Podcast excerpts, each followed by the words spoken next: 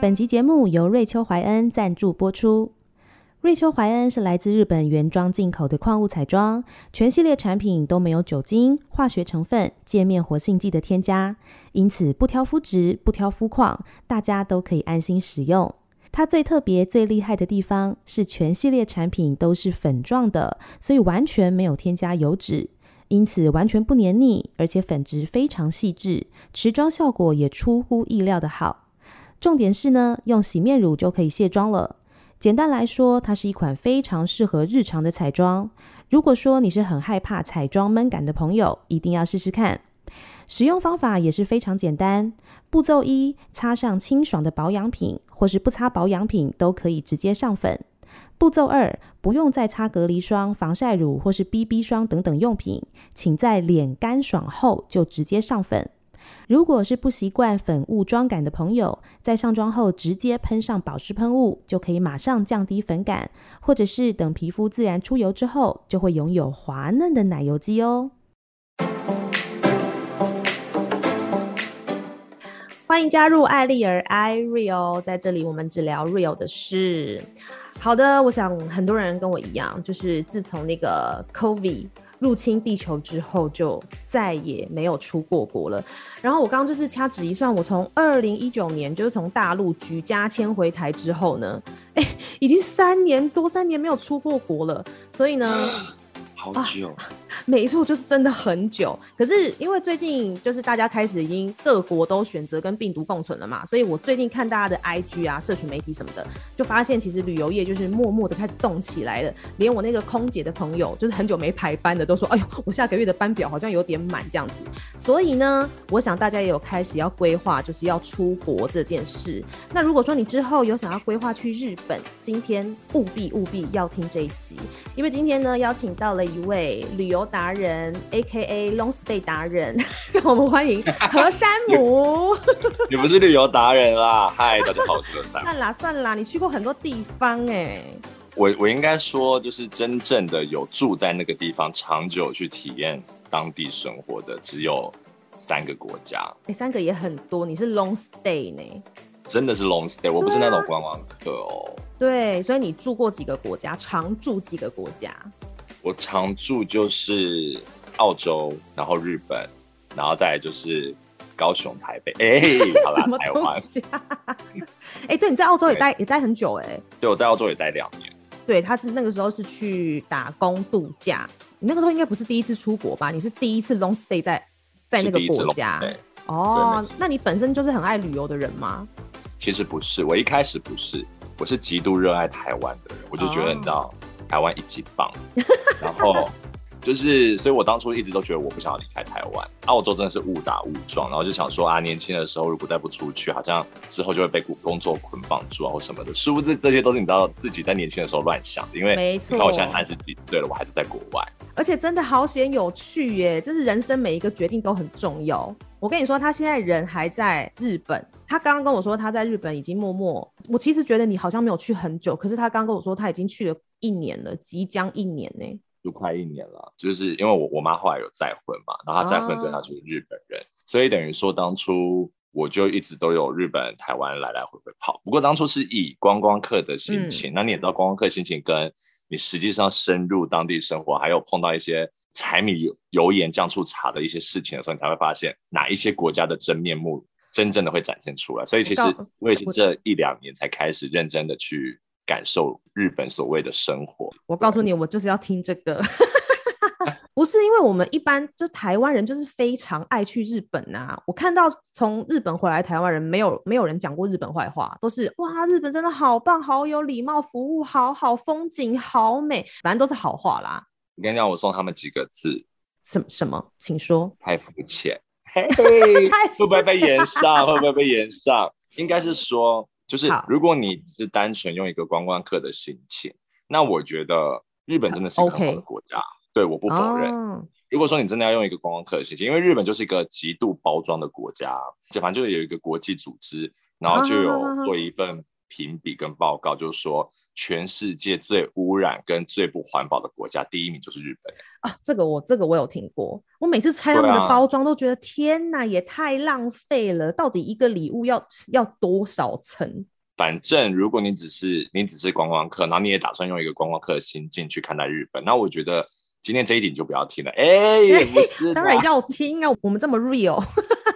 如果说你真的要用一个观光客的心情，嗯、我觉得，嗯，你可能就不会发生我我等一下要讲的东西，或者是你就继续用他们包装出来的观感去看日本就好了，因为日本就是很会包装的国家。嗯哼，哎、欸，我上次看到就是你发的线动，就是我有看到很惊悚的那个脏乱的照片，因为日本的街道，反正我们去旅游都觉得天哪，太干净了，一丝不苟的干净，但你拍回来的东西让我觉得非常震惊。嗯我也很 real，就是我也不怕 不怕被别人骂，我就是 PO 了，然后 PO 了之后，我好像纠察队，我就是他们的，你知道打扫纠察队，就是我得坦白说，就是那个照片确实它不是日本的全景，我不能说我拍出来的那些，嗯，他们爱断丢了，说我什么是代表他们全日本，其实没有，我只是因为正好看到了某一些街景，但其实他们还是有一些街景是干净的，外加我住的地方啦，因为我是住大阪嘛，有观众听到这边你就会觉得说啊，没错，你看大阪。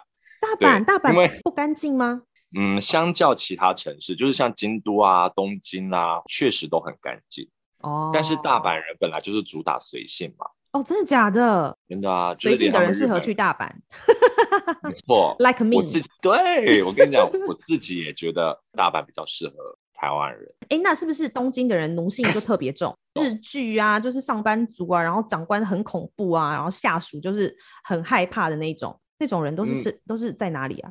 全部全部日本人，就是全部，日本人，对，全部日本人，没有分什么东京跟大。那个这个我就要稍微跟大家讲一下，就是千万不要羡慕要来日本工作。如果说你只是要想要来日本体验生活或什么，我觉得好，那可以这样。但因为日本的生活消费水平本来就很高嘛，是的，很多人都会觉得说，哦，我想要来日本工作，是因为日本的时薪比台湾多个好几倍。但是，然后对我记，我记得去年好像就有出一篇商周、哦、还是商业周刊哦、嗯，出了一篇那个就是文章，他就写说，呃，日本的普遍社会新鲜人或者是普遍的一般上班族的薪水平均落在二十二万，二十二万日币折合台币大概是六万块台币。哎、嗯，那好像也很还好而已啊。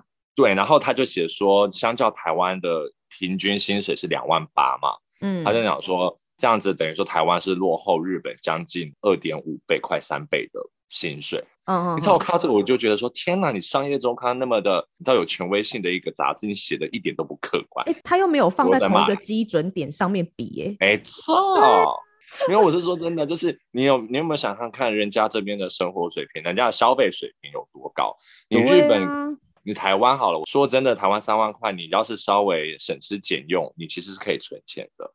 对，但是日本二十二万日币，你就算再怎么省吃俭用，你都很有可能会月光族。他们有路边摊这种东西吗？他们比如说最便宜、最便宜的就食物，大概折合台币也要多少钱？让大家有一个便利商店，大概饭团吗？四五百块日币，快。我如果算五百块比较好算，嗯，大概一百一。你说吃一个饭团或是？对对对，还不是吃餐厅哦，就是吃那种啊，好心酸哦。而且我跟你说。日本人呢，他们是全日本一亿多人口，百分之七十 percent 以上的人是没有出过国的，连护照都没有。好可怜，没有钱出国啊！对他们，他们没有钱出国，难怪什么那个什么自杀率最高啊，然后什么自杀率最高，现在应该是韩国啦，忧郁症之类的。日本忧郁症，日本真的有病的很多，哦、因为像台湾，你说三万块，你说真的要跟朋友去香港或日本或韩国玩，其实你稍微存个半年到一年，你要是认真想存的话，其实你是可以达成的。嗯、对啊，但是日本是他们有时候真的要去台湾、要去韩国，他们都需要真的很努力啦。天哪，哦，原来是这样。啊、而且我们拉回刚刚讲的哦，就是。嗯如果说你是真的想要来日本存钱这件事情的话，我就不推荐。但是如果说你是想要来体验日本生活，我就推荐。是因为日本他们这边的工作，就是简单科普一下给大家，就是日本这边的公司是基本上是终身制。那什么是终身制？是什么意思？没错，终身制它就是你今天一间公司如果答应要聘请你这个员工的话，他是不能把你 fire 掉的哦，除非你做违法哦，就是从头做到死就对了。对，他要保障你的一生，这是日本政府定的规定。哦、那所以就变成是说，你终身制听起来好像很好，就是我今天进一间公司，这间公司就会保证养我一辈子。要么就是员工自己选择走，公司不能让 fire 你。就算今天的业绩不好，公司也没办法 fire。嗯，这是因为他们是终身制。但是这个好的一面，我跟你讲，背后有多多大的恐怖的事情，就是很心酸呢。就是就是因为终身制的关系，所以他们压力才会这么大，他们忧郁症才会这么多。而且就表示老屁股可以一直不走啊。没错，哎，姐姐，我跟你讲，你真的是很聪明，我一点就通，你一点就通，因为今天就是大家都不怕，啊所以就变成是说，我跟你讲，老屁股为什么他们？先辈就是前辈智慧那么重，因为前辈都会叫你做事啊，因为公司不会 fire 他，那你又是新人，嗯、你不被欺负谁被欺负？真的，然后什么都叫你做啊。对，然后日本人都会觉得这是正常的，因为他们奴性真的很重，是从小培养的，他们就觉得说，因为他们前辈制很重，所以他们会觉得前辈或主管给我工作或给我任务让我加班，都是看好我。像我们台湾是属于那一种，就是。你今天在一间公司待个两年三年之后，然后你要跳槽了，下一间公司会因为你的跳槽而有可能会帮你加薪，因为他可能会觉得你会将你过去的经验带来这边发挥嘛。对。但是日本有一个很变态的，就是那种他们喜欢纯正协同的感觉啊，不不忠心啦，是不是？不是中途这样。对，所以就变成是说，假设你今天可能你自愿离职一次两次，那倒还好。有时候可能一次你就有影响你下一间公司要录取你的机会。对，所以就变成是说，假设你今天很幸运的是，你在面试的时候，公司跟你讲的福利，公司跟你讲的薪水都很符合，在你进去之后都完全符合的，嗯、那你很幸运，那就没问题嘛。然后你的同事又都是神队友，不是猪队友，那就完全没问题。但是我们也知道这种东西。怎么可能？可遇不可求嘛，对嘛？所以就变成是，假设你今天进去一间公司，你发现，哎，有很多东西好像跟面试讲的不一样，或者是猪队友很多，你这个时候只有两条路可以走，因为猪队友不可能走，公司不会 fire，啊，所以你只有两条路可以走。第一条就是要么你走，对，那第二条就是最多日本人选的，就是没错，好可怜，难怪哦，难怪那种日本家庭剧爸爸压力都这么大哎，而且他们不止爸爸压力大，他们妈妈压力很大，他们是这样子哦。呃，我觉得现在有好一点啦。日本现在的年轻人也也比较提倡是双薪家庭的，但是在还是还是会有一部分的日本人是希望女女生是希望就是生完小孩就在家里，对，好像一定要在家，不在家你就是不爱小孩，失职这样然。然后你知道他们的老公压力有多大吗？他们下班之后是不能马上回家的哦。干嘛啦？为因为他们要是马上回家的话，老婆会觉得你是不是在公司不被重用？因为他们会有下班文化，就是居酒屋，或者是老板跟主管就会约。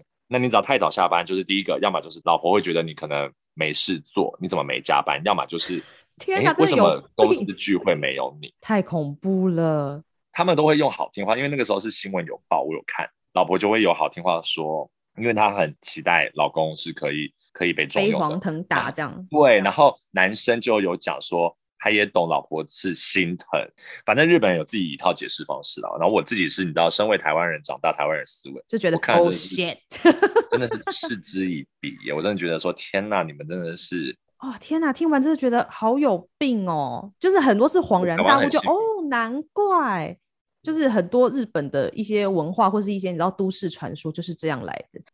刚刚讲到日本有很多就是很奇妙的都市传说，我这边有一个就是我想要发问，就是。请问一下，日本应该算是未婚女子吧？未婚女子真的是出门倒垃圾，或是出门做任何事都是一定要带妆出门吗？嗯，已婚也是啊。啊，真的假的？老 婆婆也是啊。Like me，就是我就是什么随便的、啊。对，我跟你讲，我们在台湾好像台湾女生，除非是有约会或什么的，才会就是认真的大化妆这样。对，因为像我周围的姐妹，她好像也都是。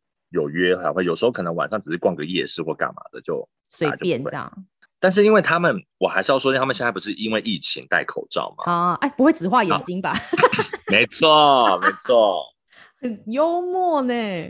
而且他们现在政府已经开始默默的，因为他们其实比我们台湾更早就是与病毒共存嘛。嗯哼哼。然后所以他们的政府就有下达一个指令，就是说哦，接下来就是不要求大家一定要戴口罩。但是你现在看到整个日本街道上还是百分之八十以上的有有戴口罩，但不是为了防疫。嗯，没错。哦，是因为可以少画下半脸。没错，然后再来就是他们，他们不想微笑的时候可以不被看见，他们只要眼睛笑就好。哎，真的耶！哎，我就这里发现戴口罩其实蛮有安全感的。你只要控制不要翻白眼，你嘴巴想要怎么歪斜都没关系。对啊，而且日本人普遍没下巴，哦、所以每个人戴口罩都变得很好看。哎，真的！哎，我已经看过好几次，就是上半脸很好看，结果下半脸一露出来，我我真的有吓到哎。就怎么长得这么不协调？啊？而且日本人的下巴普遍都不好看。那你有看过卸妆前后判若两人的人吗？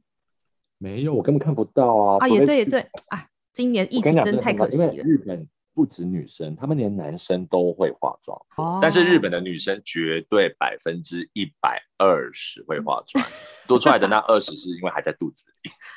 啊，好想在妈妈肚子里就开始吸收妈妈的妆。好想叫他们就是上康熙来了卸妆看看哦，太惊人了。会很惊人哦，我跟你说。对呀、啊，好想看哦。然后呢，讲到化妆这件事情，其实日本是不是？你现在在日本，日本其实也很热。我跟你讲，今天日本，我现在人在东京，今天东京四十度，所以它热过台湾，它热过台湾，热过啊！我连看今天大阪都热到三十八度、欸，哎。就是你知道，就是肤浅如我，我一直想说，哎，日本是个会下雪的国家，我就一直以为它跟韩国一样，就是你知道偏干爽、偏凉爽，就是即便夏天也没有热到这么夸张。但是其实他们热起来就是真的也是很恐怖。反正呢，日本就是属于优点是四季分明，分明，但是缺点就是他们的冬天很冷，夏天很热。哦，我在这边呢，要先跟所有的听众朋友说，就是不好意思，我这边要置入一下干爹干妈的商品。今天要置入的是瑞秋怀恩，就是一个、啊、呃日本原装进口的产品，彩妆底妆产品。我知道，我知道，有在那个药妆看过。呃，因为我们身在台湾嘛，你要挑选底妆产品，真的拜托就是选。亚洲研发的产品，因为我真的买过太多，就是那种欧美品牌，就买回来就是大冒粉刺痘痘，然后怎么用怎么不合。然后呢，我后来就是。呃，看到人家有开团，然后我就买了这个瑞秋怀恩的底妆，我真的是用的非常喜欢，因为他们的底妆就是是那种粉状的。因为你如果是像我一样，我真的很爱长内包粉刺。内包粉刺为什么会长？就是因为你呃清洁不够干净，然后呢，你又用那种就是液状的产品或是霜状的产品，你如果假设卸妆又不小心没卸干净，你真的就是脸会毁掉。那后来呢？我想说，好，那就不要用液状的，好了，不要用液态的那个对底妆产品。然后想说，好，那就用粉饼吧。但是粉饼这个东西也很粉饼很容易浮妆哎。对，然后就是很容易就是皲裂，尤其现在遇到夏天，真的是毁灭女人美丽妆容的最大杀手哦。我后来就是用到瑞秋怀恩之后，真的非常惊艳，因为他们家的粉就是非常非常细，而且是不需要任何的技巧。他们就会附一个很专业的刷子，然后的毛非常非常的软，就是你只要沾了他们的粉，然后就是在脸上就刷，反正就完全不用任何技巧，就是刷满你的脸，它就是变成一个雾面的很干净的妆。哦，被你一讲，我就好想去买了。真的，就是它就是很清爽、很干净，而且它是标榜，就是你今天即便没有上任何保养品，你也可以上得上去哦。我真的有试过。就算不擦保养品，它也会很服帖。但是如果说你是不喜欢那种雾面妆感的人，哎、呃，你就可以 pass，因为它是比较偏雾面妆感的。因为我是油性肌，它是油性、干性，不挑任何肤质可以使用的。因为如果你是油性肌，你今天刚上上去的时候，它可能是雾面妆感，可是你一旦出油，它就会变得很漂亮，奶油肌。我突然想到了，被你这样子一唤醒。我记得那个时候在日本所以我，看到他们的广告是主打那个矿物的，对，它是矿物的，对，对。天哪，我真好不专业，你帮我讲到一个重点，它是矿物粉底。对，因为这个我就是当初对他们的广告是蛮有印象，虽然我没有买，是因为他们的彩、嗯、日本这边的药妆彩妆，你知道，全部都是那种卡哇伊的那一种，就是会让你内心就是喷花所以对，所以我当时也没有特别去留意这个瑞秋怀恩的那个。粉状的底妆这样子，对，粉状的底妆，我当时就没有特别去看，但是今天被你这样一讲，但这样我就会想要明天去买。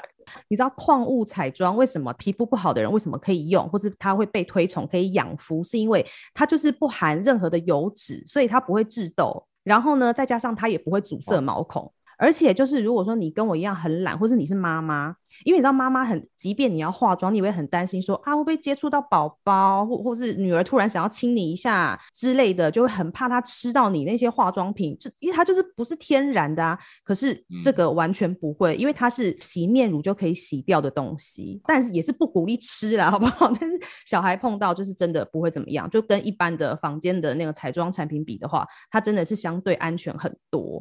好，然后我要说的就是，因为他们还非常的环保，就是他们是海洋友善产品。这个牌子他是不是不想让别人有活路？他几乎把所有族群都包括在里面了耶。因为我就当了妈妈之后，就是对环保这一块就觉得，哎呦，真的不知道可以这个环境到底还能够坏到什么程度，还是帮下一代好好的就是维护好好了，尽量不要破坏就不要破坏。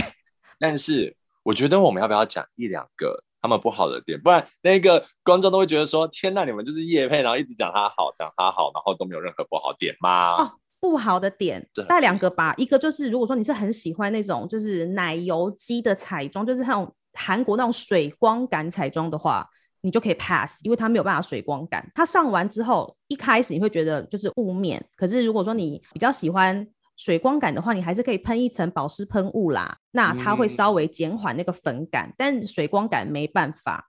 对，这是第一个，嗯、然后再来第二个，第二个我讲。第二个就是，如果你追求的是瑕疵肌的话，那也请 pass 了。瑕疵是非常好的，因为他们就是，比如说有痘痘或什么，你如果一般上就是正常的那种粉底液，就是会恶化啊。可是这个是没有关系的，它就是很安全的。但是它的遮瑕力当然是没有办法到完美无瑕的那个程度啦。就是我觉得它日常用很好用，但如果要真的是要走红地毯，那真的就不适合了。哦，就是如果你日常追求的是一种小心机，就是去上课有一种清透感，然后人家就觉得说，哎，你今天气色很，好，但是我又感觉不出来你到底做了什么事。对，就日常妆容非常 OK，也真的很推荐日本的，就是要倒垃圾的妇女，不用这么累，OK，这个刷两下就可以出门的。他们其实也不太倒垃圾，因为他们每一家外面都会有那个垃圾集中区。Anyway，反正就是随便要出门的时候不用这么累，就是直接刷两下，然后回家只要洗面乳就可以卸掉了。多棒！好，反正呢，瑞秋怀恩就是鼓励大家，如果你有跟我一样的困扰，就是比如说，哎呀，真的很爱长粉刺痘痘啊，然后又不喜欢那种很黏腻的双类底妆产品，或者是用这个不合，用那个有问题的，强烈推荐瑞秋怀恩，你可以试试看，给他一个机会，好吗？好，那我们刚刚就讲到都市传说，哎，到底日本有多少 都市传说？还没有讲完。好，刚刚讲到，刚讲到了什么啊？呃，日本女生出门倒垃圾都要全装吗？然后还有一些，嗯、还有一些特别的我想问，对日本职场，然后还有特别一些我想问的，就是比如说，请问一下，日本的房子到底有多小？我之前有看到那个，就是好好像是大陆人，然后他们就到日本去，好像也是要去住。然后他们就有拍那个 vlog 分享，就说：“天哪，千万不能跟日本的房仲说哦，房子小一点没关系，因为他们真的会找夹缝中的房子给你。”我看到这是大笑哎、欸，到底日本房子可以多小？我觉得，我觉得他们说的就是是有道理的，一点都没错。但是我觉得大陆人的眼界我们不能比，因为大陆人他们真的在大陆的房子都很大。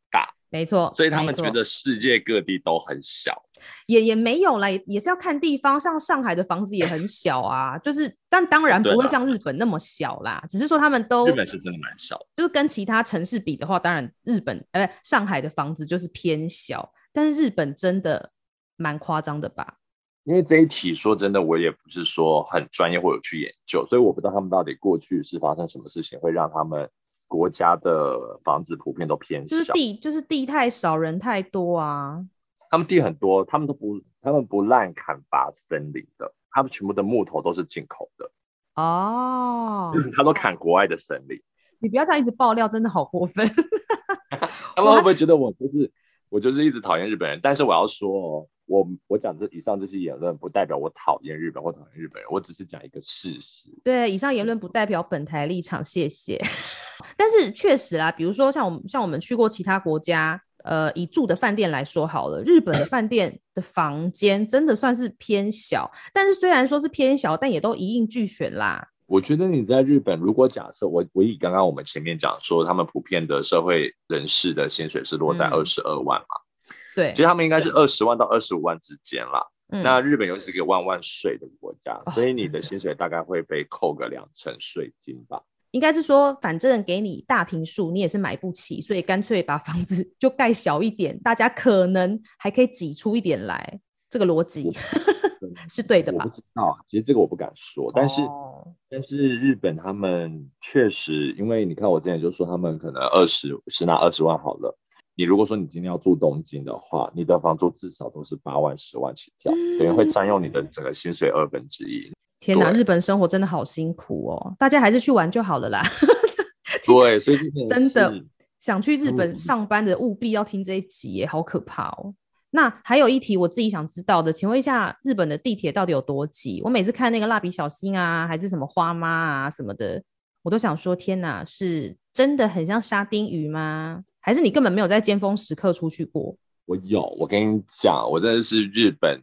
达人呢、欸？因为我买了他们的新干线的 JR 票，好，然后呢，这张 JR 票是我都是买二十一天。如果说对日本旅游是有概念的朋友，应该都知道我现在讲的这个是 JR Pass。那这个 JR Pass 就是说我可以坐所有它 JR 线，因为日本是他们的地铁没有统一公司，他们好像有五六间公司，哦，甚至在推举公司在经营，所以就有好几条线。我买的这个 JR 票是 JR 这间公司，所以我只要是坐这间公司的所有的全日本的线路都免费。哦，免费？就是无限坐吃到饱啦。这一张票一张票就六万六日币。哦哦好，对，但是因为我当初来日本，我本来就是打算扎扎实实深入日本的生活，这样嗯，对，所以我是做了将近三个月，我大概买了快十张哦，嗯，我真的是玩遍日本，我只有北海道那边还没去。就是地铁王就对了，对，我是地铁王，我就是从日本东京，然后到他们的品川，然后到横滨、嗯，静冈，然后到什么名古屋、大阪、神户、姬路、福冈，我都去。天啊，你回来可以当导游嘞！我真的可以开一个频道，是专门讲日本美食啊！真的啊，我就回归姐姐想问的，铁就是他们真的巅峰时刻，我有在东京跟大阪都有在巅峰时刻打过。惊人吗？算惊人吧，但是有像就是漫画画的这么恐怖吗？真正真正要那个上班的巅峰时间的话有，但是就只有那个时间是需要就是站务人员把你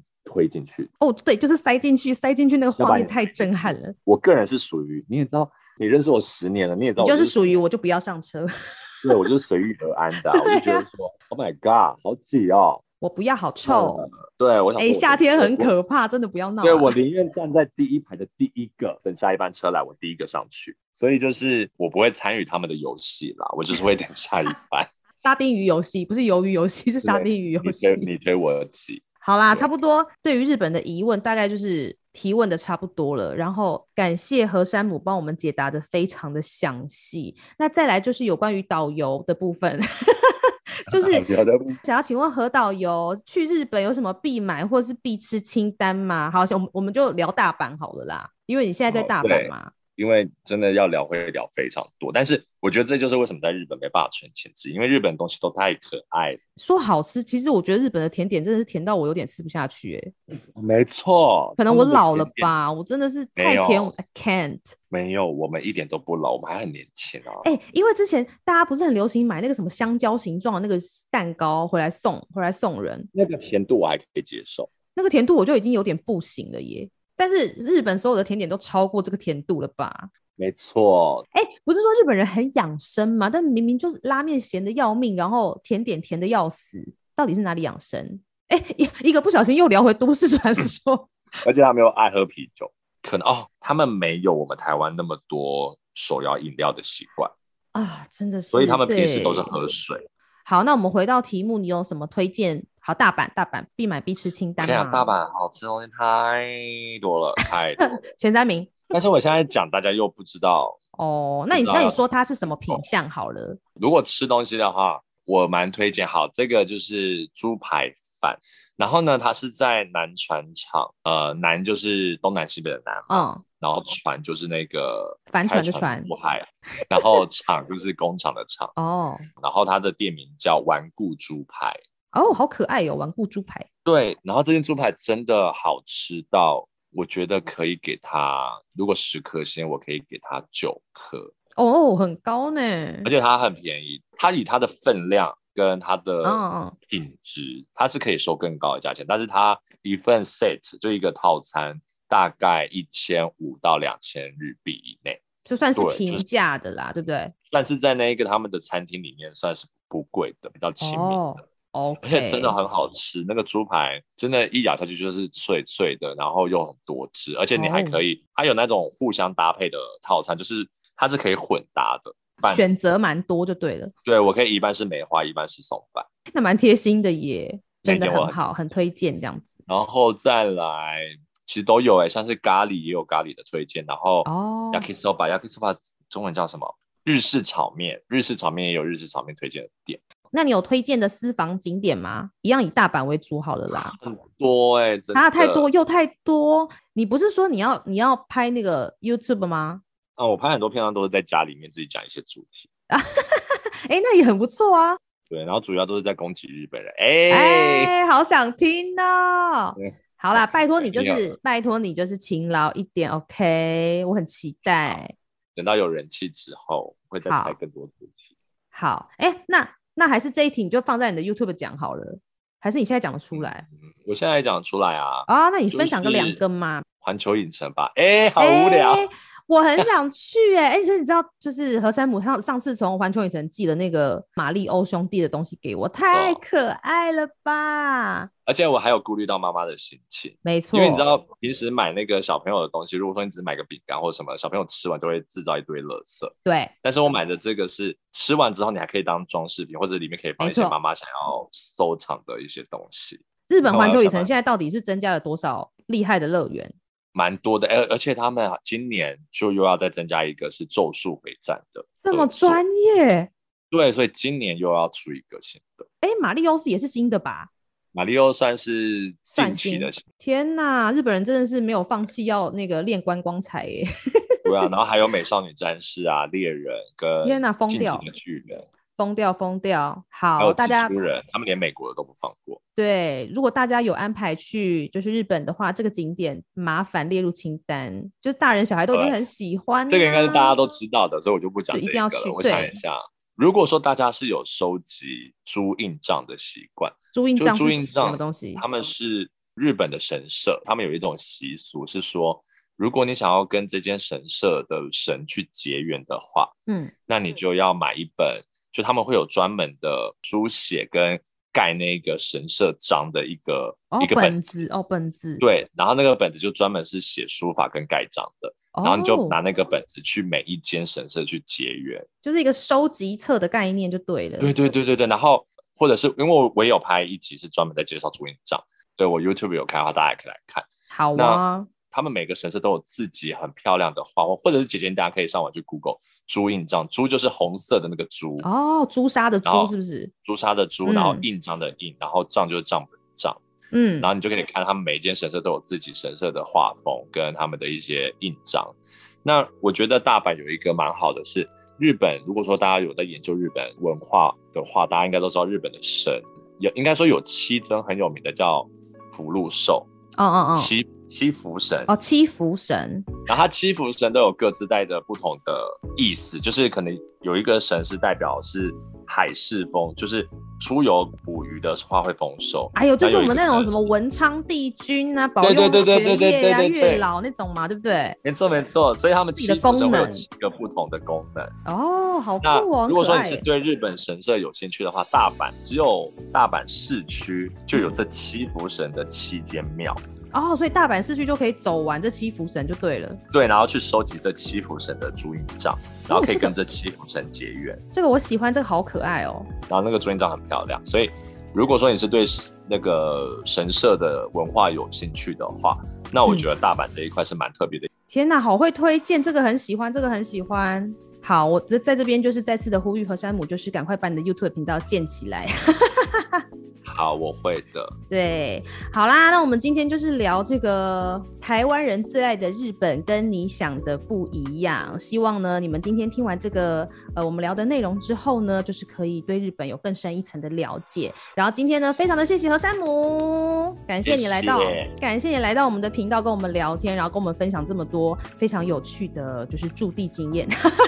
希望不要被炎上。啊，不会啦。然后呢，呃，如果大家想要去追踪他的话，我到时候也会把他的 IG 账号一并的附在我的那个资讯栏里面。然后大家记得去灌爆他，就是请他赶快把频道开起来，好吗？或是或是里面有讲到 什么好吃的啊，或是好玩的，大家都请去烦他，因为我不知道。